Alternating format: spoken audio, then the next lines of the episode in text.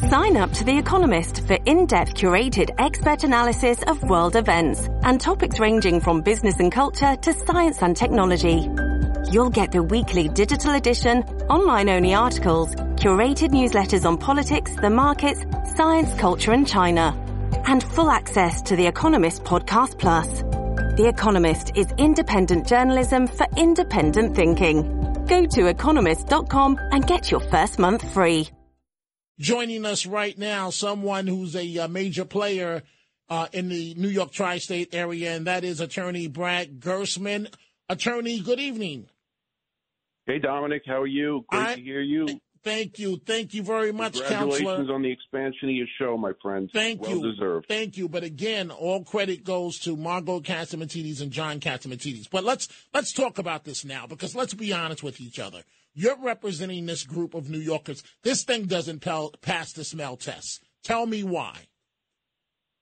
Yeah, this is one of those Bill de Blasio under the cover of darkness deals to his friends. Project Renewal was awarded the contract. The Hudson Company is the developer. The Hudson Company was investigated by the Southern District as a pay-to-play developer with Bill de Blasio. They got out of that investigation by the skin of their teeth. But here we go again, and we see another insider deal of the highest order for $500 million, which, by the way, Dominic, $500 million in 2022 was the largest deal that was signed by New York City and the de Blasio administration. So he gives out his biggest deal, which is just completely outrageous. Now, think about this. The de Blasio administration gave that money out for Project Renewal to, A, purchase the property on West 59th Street, 2, to develop the property on West 59th Street, and 3, to operate the shelter for 200 women adjacent, let me tell you this, adjacent to a city playground. This makes absolutely no sense whatsoever on a number of fronts. First of all, the smell test, like you mentioned, it doesn't pass the smell test. It doesn't pass any test whatsoever as far as the propriety of that deal. Secondly, I think everybody would agree, every single person would agree in New York City that a shelter should not be next to a playground or a schoolyard. That's just basic common sense that I believe everyone would say, no. But the de Blasio administration did not care. They gave that money. If someone offered me money to find and buy a location and then paid me to develop the location and then paid me to operate the location, where's the risk? Where's the business risk in that? That is a complete ground ball for Project Renewal and for the Hudson companies. So we are chatting live with attorney Brad Gerstman, and something happened in the final months of the de Blasio administration in the city of New York. $500 million contract, $500 million over 40 years for a shelter to go, as you just heard the attorney say, next to a playground and a few blocks south of Lincoln Center. Now, Counselor, help me. Why would a city administration do something like this next to a playground? You know, you're going to hurt Lincoln Center. Why would you do this? You know, this is, sadly, insider politics of the ugliest kind. It's a huge moneymaker these days to run a shelter. In the real estate industry, it's known as the highest and best use.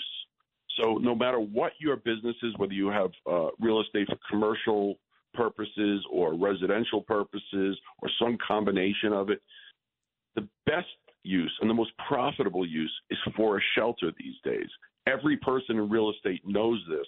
And to be awarded this guaranteed money, run a shelter, to build a shelter, to buy the actual property, this is the greatest, handout by our government that we've ever seen. Now, let me just also add that nobody that's listening, nobody that reads the papers, nobody in New York City even knows that this happened. So where was the public discourse? Where was democracy when the decision was made by the de Blasio administration to hand out all this money, the largest contract of the year, for a shelter next to a playground, next to where children play? We're not saying that people in a shelter are necessarily dangerous, but we also don't know everything about people who are in a shelter. We don't know if there are any sex offenders in that shelter. We don't know the level, the criminal history of the individuals in the shelter. Okay, there is no due diligence on those individuals. But the administration puts the friends of the administration ahead of the interests of the people of New York, and they place it right next to where children play. And again, this is one of the biggest head scratchers, and that's why I had to write the letter to the Department of Investigation asking them to take action into investigating this very transaction. And by the way, Dominic, if they do not do what they're responsible for doing, we will go to the Attorney General, we'll go back to the Southern District, we'll go to the Manhattan DA. We will go everywhere until we seek justice for the people of New York City and the taxpayers that just get killed every single day paying taxes, and they find out that this is what it went for. We are talking with Attorney Brad Gerstman. Attorney, this is wicked. I mean, let's call it what it is, what the de Blasio administration did. I thought common practice, when you're on your way out the door, you're not supposed to do anything to long-term. You're not supposed to, in theory, to tie the next mayor's hands. He didn't just tie Eric Adams' hands. He's tied the next mayor's hands for the next 40 years. It just defies logic. Yeah, thank you for pointing that out. That's a really good point. Bill de Blasio did what was best for Bill de Blasio. He was looking at other opportunities beyond being mayor. We all know that he attempted to run for president for 5 minutes, and then of course he ran for Congress for 10 minutes, and who knows what his next step may be.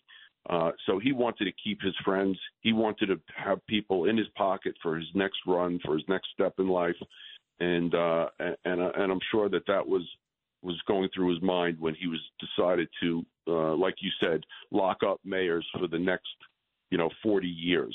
And I just wanted to also add one more piece to this, Dominic, is that you see also some of this insider game where there was a lady who worked for DHS, Department of Homeless Services, and then suddenly works for Project Renewal, who is the operator and the awardee of that $500 million contract. So you see people shifting from government back to the private sector, and suddenly the money follows those people, and the company that they work for are suddenly the beneficiaries of significant contracts.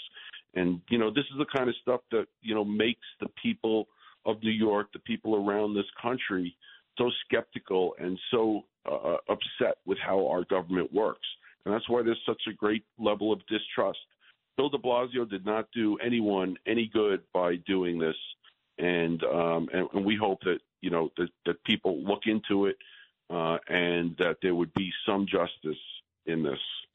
Well, Counselor, lawyer, Brad Gerstman, representing the residents that are fighting this, we thank you so much for joining us live on this Sunday evening.